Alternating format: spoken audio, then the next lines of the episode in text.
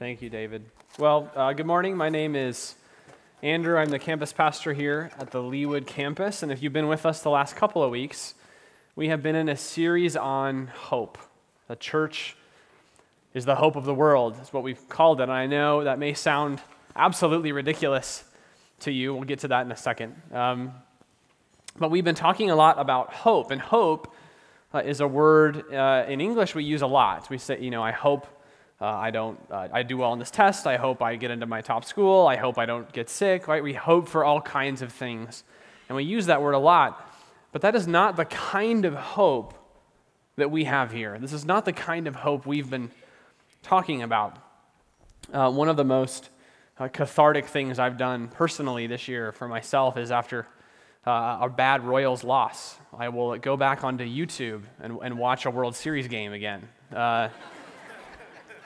You're laughing because you do it too, and I know, I know that you do.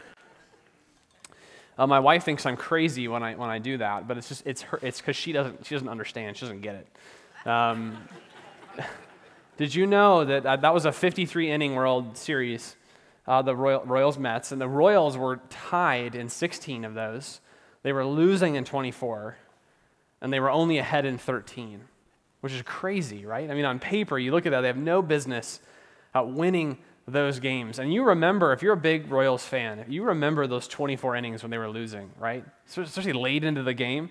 Uh, my fingernails have still not recovered uh, from those games and the, the, the, agony of watching your team down in those, in those late innings. And here's what my wife doesn't get, okay? Watching it again.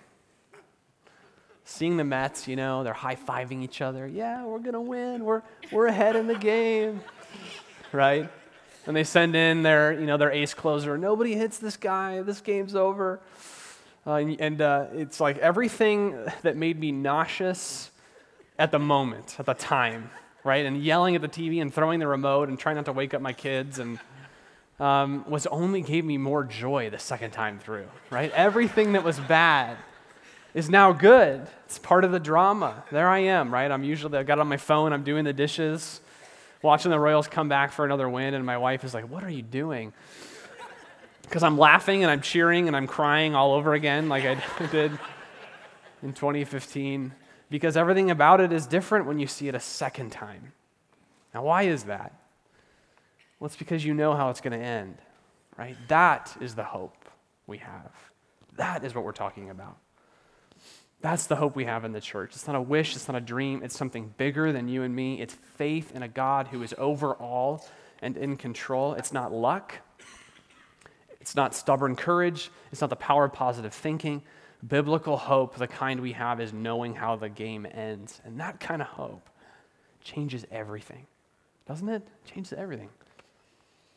We've been in the book of Ephesians the last few weeks, and you just heard it read, part of it, and we've been trying to remind ourselves that as a church, we are called to be the hope of the world. And that, I know that sounds crazy. But Paul has been showing us again and again that the church, as broken as it is sometimes, as imperfect as it is, is God's plan A for the world, and there is no plan B. Week one, we talked about the hope, the, the church's hope for me. It has the best story for my brokenness and my fears, my failures, and my sin. The church is hope for us was last week. It's hope for our most painful relationships can be reconciled, our most violent and deep divisions as a society and as a world have hope here, not just hope for me and mine. And our hope doesn't exist just for us either. And this week, what we want to say is the, the, the, the church has hope for all, for everyone. We exist to spread this hope and to share it with what is often a hopeless world. So, why church? That's what we've been asking. Why church? And this, the answer to this better humble us. Why church? Because there's hope here, but not just for us, for all, for everyone. The church is one of the only institutions I can think of, anyway, that exists for the good of those who aren't even here. That's the only reason this whole church thing makes sense. It's the only reason this church thing is worth it. If you've been in church for a while, a long time, you know how hard it can be, how messy it can be, how disappointing at times it can be. But one of the most important reasons we stick with this is for the people who are not yet here. but need to be, who need hope, but don't have it yet. It can't just be about us. It can't just be about us.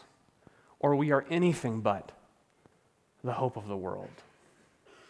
This hope we have here, it changes everything, but that's only true if we let it change us first. And that's really what Paul's talking about here in Ephesians 4. We cannot be the hope of the world unless this hope we have changes everything about us first. So here's really simply, here's where I, I want, here's what I want us to see in God's word today as we look at Ephesians. Okay, we, we, we cannot be the hope of the world unless the hope we have makes us new, unless it makes us strange, and unless it makes us love. Hope makes us new, it makes us strange, and it makes us love. So, first, hope makes us new. Turn to Ephesians 4 uh, if you have your Bible, um, and we're going to start there. I'm going to read it, verse 22 again in Ephesians 4. Here's how Paul puts this. He says, Here's what hope does to you. He says, But that's not the way you learned Christ. He's talking about the former way of life, assuming that you've heard about him and were taught in him as the truth is in Jesus to put off your old self, which belongs to your former manner of life and is corrupt through deceitful desires, and to be renewed in the spirit of your minds, to put on the new self, created after the likeness of God in true righteousness and holiness. And this is really the same theme we talked about two weeks ago, but the first thing this hope does when we receive it is it makes us brand new people. Paul says, There's a new self for you now. Put it on. Live that way. And I cannot stress this enough here. I know we talk a lot about this, but the hope of the good news we have. Let me summarize that good news for you. Christ died for you and rose again for you. The hope we have in that gospel is not that because of that we can become better people. That is not the hope we have.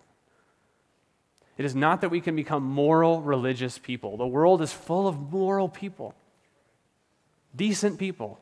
You do not have to have Christian hope to do that. You don't need biblical hope to be a good person. You don't. But you need that hope to be a new person. This hope we have is not that we can make ourselves better people, but that by God's power we are made into brand new people. The world doesn't need more moral people. Paul is writing this to Greco Roman culture. Okay, Greco Roman culture is still the, the leading Western thinkers in ethics and morality.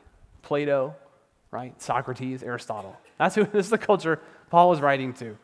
This is not an immoral group of people. The world does, doesn't need the church to be more moral, it needs the church to be a brand new to show the world a whole new way to be a human being in relationship to God. That is what we do.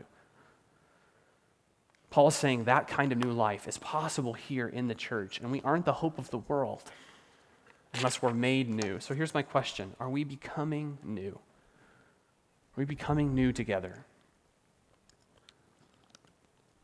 If we want to have this hope and to share it, we've got to become new. That starts with giving your life to Jesus, betting it all on Him, and following Him with everything you've got. If you've done that, if you've made that decision in your life, then ask yourself are you putting on the new self? Or are you still content with and living with the old? Are you putting to death the parts of your life that defined you before Jesus or outside of Jesus? Look at Paul's list here in chapter 4. He, he lays it out what this looks like, this old life. Is your heart still hard? Do you not listen to him? Do you not want to obey God? Do you live like God is alienated from you? Like you're alone in the world? Are you enslaved to sensuality and the pursuit of pleasure? Are you greedy for power or money or uh, accolade or applause? Are you consumed with anger and bitterness? See, that's the old life. Or are you putting on the new self? Do you love the truth, even when it hurts? even when it's hard to hear? Do you love the truth?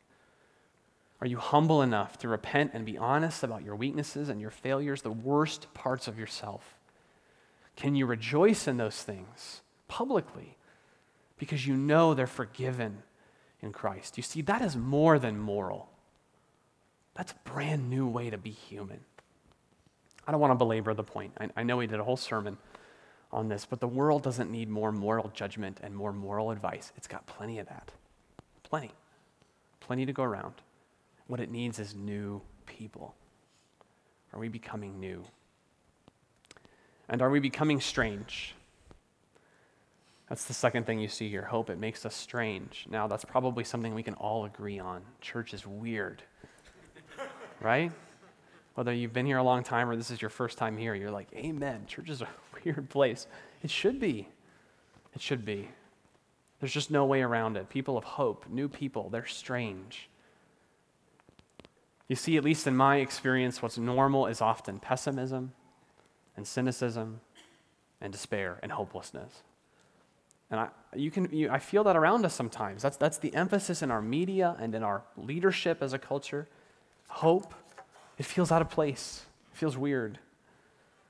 So, Paul describes these many ways that hope should make us a strange people in the world. He's not trying to be exhaustive here, but I want to point out two things he lists here that, that should stand out about us. And basically, he says, use words that build and work to serve. Let your work be service. Use words to build and work that serves. Now, now think about how strange it is to say out loud words that build. Here's how Paul puts it in verse 29 Let no corrupting talk come out of your mouth, but only such as is good for the building up as fits the occasion, that it may give grace to those who hear. He says again, Put away falsehood, speak only the truth.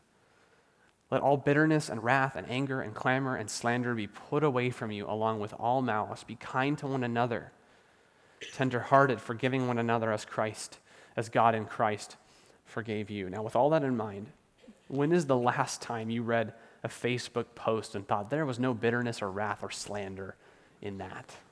That really built me up. I'm glad I read those internet comments. What grace. Right? Why?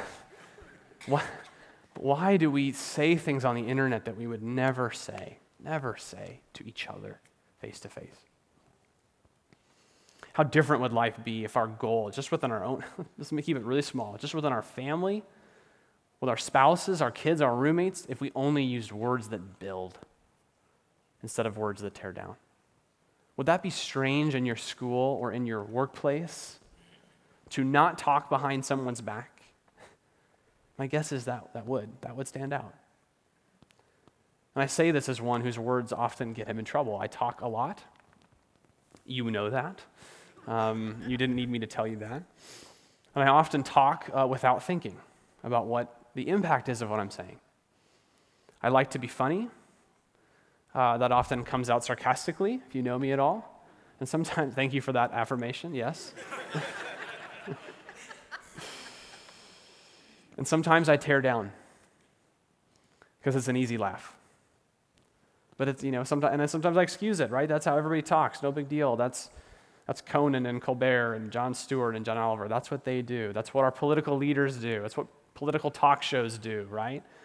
When's the last time you watched a political show, liberal, conservative, I don't care, and you left encouraged about life? you felt strengthened in your faith right? You left with more love for your neighbor who's different from you. See, but that kind of speech, it gets views, it gets clicks, it pays the bills, and so we keep doing it. But Paul says that is not how we are to talk. We have to stand out. He says, be weird. Use your words to build. Even when you're angry, and you will be angry, that's okay. There's real evil in the world that we need to be angry at. But even when you're angry, even when you disagree, even when you are right and they are wrong, use words that build. Strange would look so good if we could do that. The other big category that Paul gives here is uh, be strange people in our work. Here's how he says it in verse 28. He says, Let the thief no longer steal, but rather let him labor, doing honest work with his own hands, so that he may be able to have something to share with anyone in need. Now, that's, that sounds very simple, doesn't it? Right? Work hard, don't steal, and be generous to those in need. But as simple as that sounds, tell that to Wells Fargo, right? I mean, that's not where we live. Paul says, don't use your work for injustice, for taking advantage of people. Use it to serve your neighbor. You see, work, hard work is not unusual. Lots of people work really hard. Honest work is not unusual. Most people I know, Christian, non Christian, doesn't matter, they, they don't long to steal from people. But here's what stands out look at the reason Paul gives so that he may have something to share with anyone in need. Who does that? He's saying, look at your savings account, look at your surplus, look at your retirement savings, your portfolio, and think, who needs that outside of me and mine? Who does that? See, for most of our culture, work, the story we tell about work is that work is a means of self fulfillment and self happiness and providing for me and the people like me. Paul says for new people, for hopeful people, work is about worship to God and about service to your neighbor.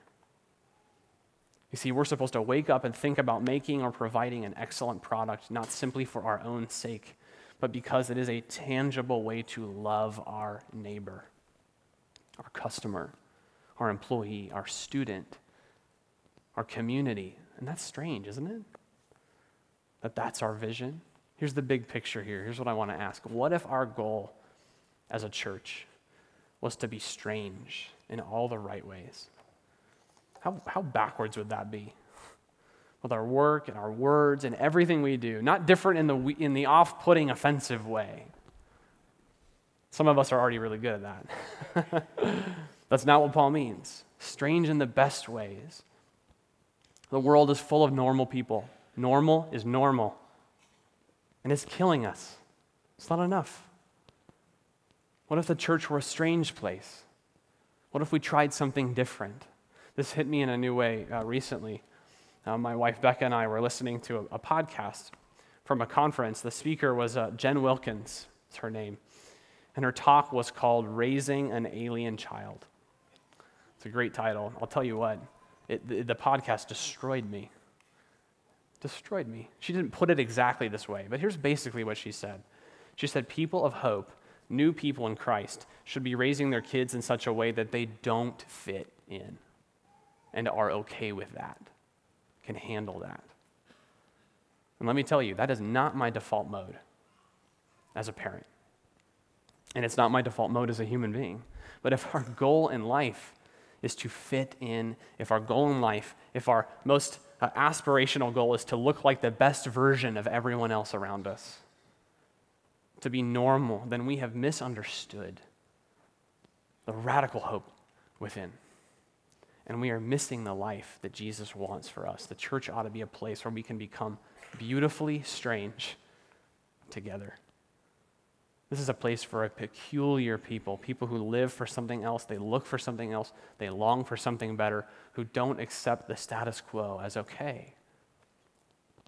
Instead, this is a place where we serve each other, we put others ahead of ourselves with humility and grace, who welcome people who are not like us, people the world discards. What if that was us? Because even in our strangeness, that's not for us either strength. It's, it's hope, it's being different for the sake of other people, for the sake of all. Because hope should make us love differently. Hope changes the way we love. Even the way we love, this hope, which really holds this whole passage together. Here's how Paul finishes this whole section. It's in chapter 5. He, st- he starts with, therefore, which means everything I've just said. Therefore, be imitators of God as beloved children and walk in love as Christ loved us and gave himself up for us, a fragrant offering and sacrifice to God. Paul is saying this, this hope should feel new, but it's really not new. He said this life will feel strange, but it's really, it's actually what you were supposed to be doing from the beginning. This self sacrificing love, putting others ahead of yourself, it feels impossible, but it's already been done for you. See, that hope makes us new and strange. And what we're doing is we're simply imitating God Himself. We are bearing His image as His people. Paul is really just saying, get back to how God made you in the first place. That is your calling. And it's in us to live that way. He designed us for that. And the world needs people, yes, who, who obey God and live moral lives and are, and are strange and stand out, but not because we're robots or legalists or we think we are better than anybody else, but because we know that in Christ we are beloved children of the Father. We can walk in love, self sacrificing love, even, because Jesus has already done that for us. He gave himself up for us. We imitate him. It's really as simple as that. What the world needs is, is more God imitators, which means we, we give ourselves away even when it hurts because Jesus did it first. The world doesn't have anything like that, but we do. Can we love it like Jesus does? Can we love and give and sacrifice for people who are not yet here, who are not a part of this church, who are hostile even to the church? Because that's what Jesus has done for us. We were hostile, says Paul in Ephesians. We were far off, but he brought us near. So, what if we were a people of hope?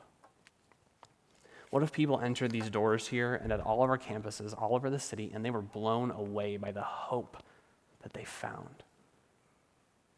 What if we put out that welcome mat, right? Like Tom talked about last week. We put out the church welcome mat and we communicate in every handshake and smile and conversation and handout and coffee cup and donut hole that this is not a perfect place, but it is a hopeful place.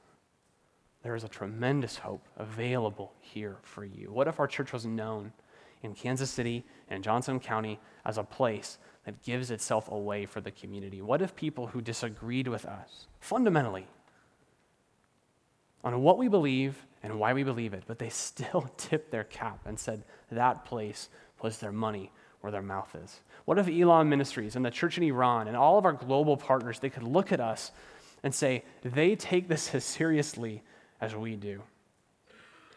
So you think about the global church that we've been praying for, they don't, they don't have a choice about being weird. They stand out. They're a minority for the most part where they are. What if we were a place that chose that in how we work and how we talk to each other? See, for pastors and for churches, it's so easy. It is so easy, it's so subtle to turn in.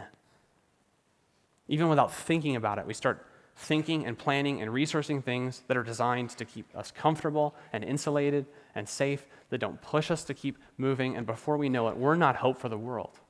We're not even hope for ourselves. And here at the Leawood campus, we've sent people out friends, family, staff to start three other campuses in the Kansas City area, in the metro. And I, maybe you were here for one, maybe you're here for three, maybe you're here for none.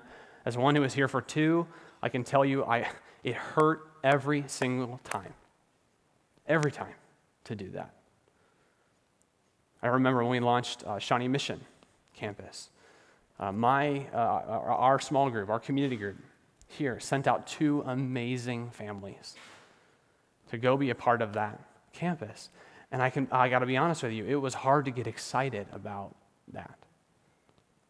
Sometimes, because of the cost, it's easy for me to question why do we, why do, we do this? Why don't we just hunker down and be normal for like one year? Just one year. I know we all, it's like I want to be excited about the mission out there and what God's doing out there, but can we just focus on me and what I want for one second?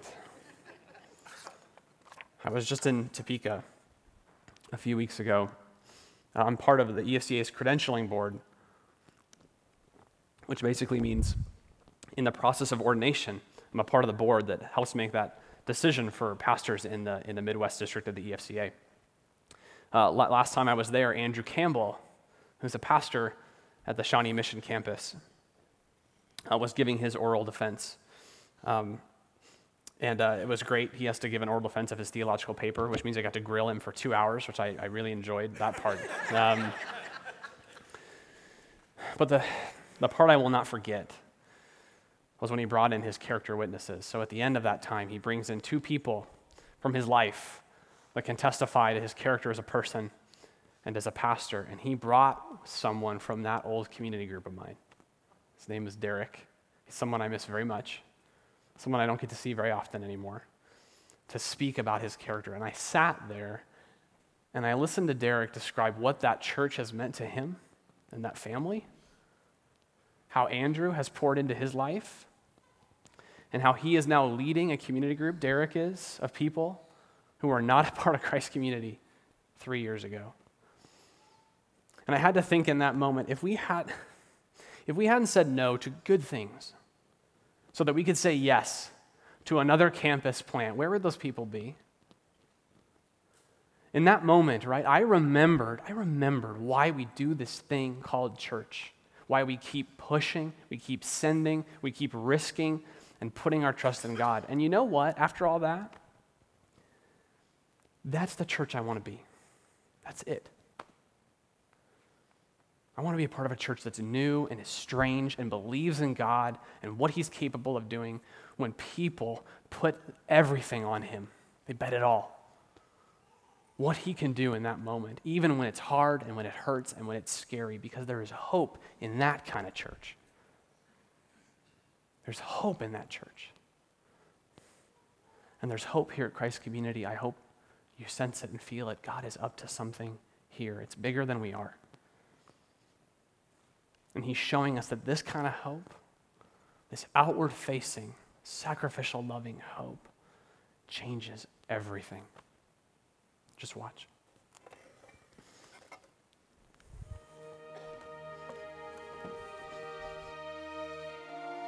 Before coming to Christ, I, I was absent uh, of, of an identity. I didn't know who I was, I didn't know why I was. My life was lived with this hollow emptiness within my soul, within my heart.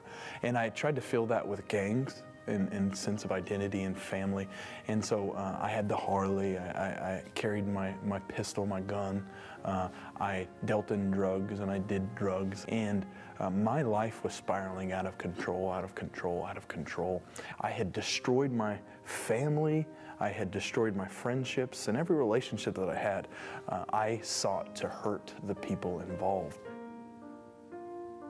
God led me to a, a gondola uh, on Beaver Creek uh, Resort eh, where I met a guy who I don't want to call a guy, I think he was an angel who came to me and preached the gospel message to me for the very first time in my whole life. And I was 26 years old. And I wanted him to keep his mouth shut and, and, and leave me alone. But he kept yapping and yapping, yapping, and then the words caught me, and that's the gospel of Jesus Christ, Jeff, the hope for your life.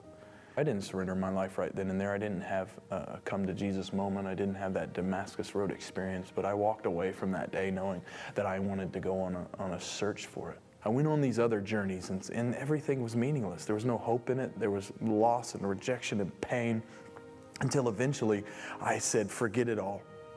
I'm done.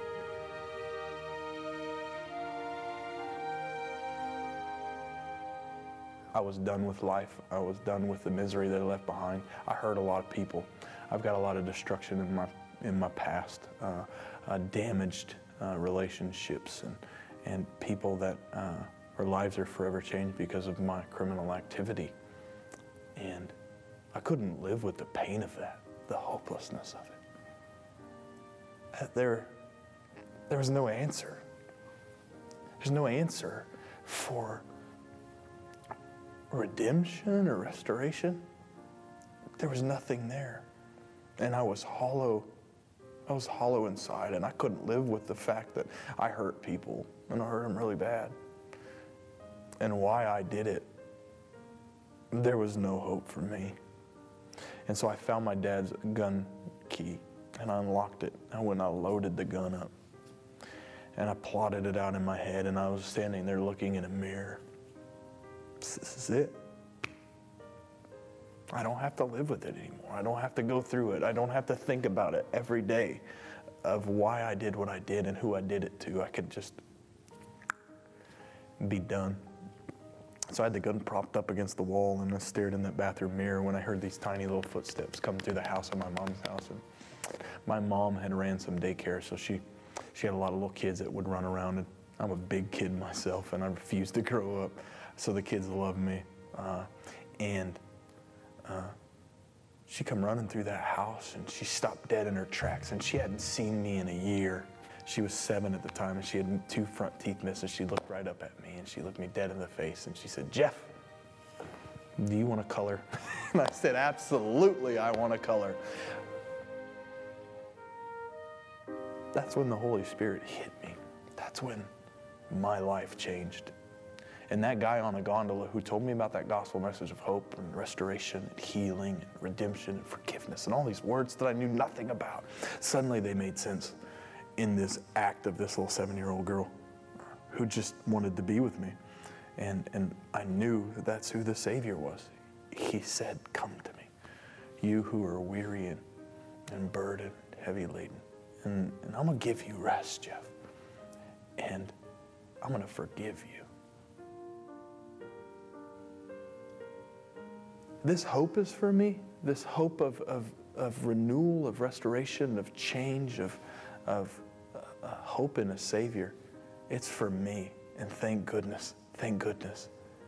But it's also about us. And the hope that is for us is that I'm not alone in it. I have brothers and sisters, a family of believers, all striving for that same goal, all striving for that same hope. And then we, uh, as a people together, can be that hope for the world because the church is the hope of the world. And Christ Community reminds me each and every day that I'm in it with a family.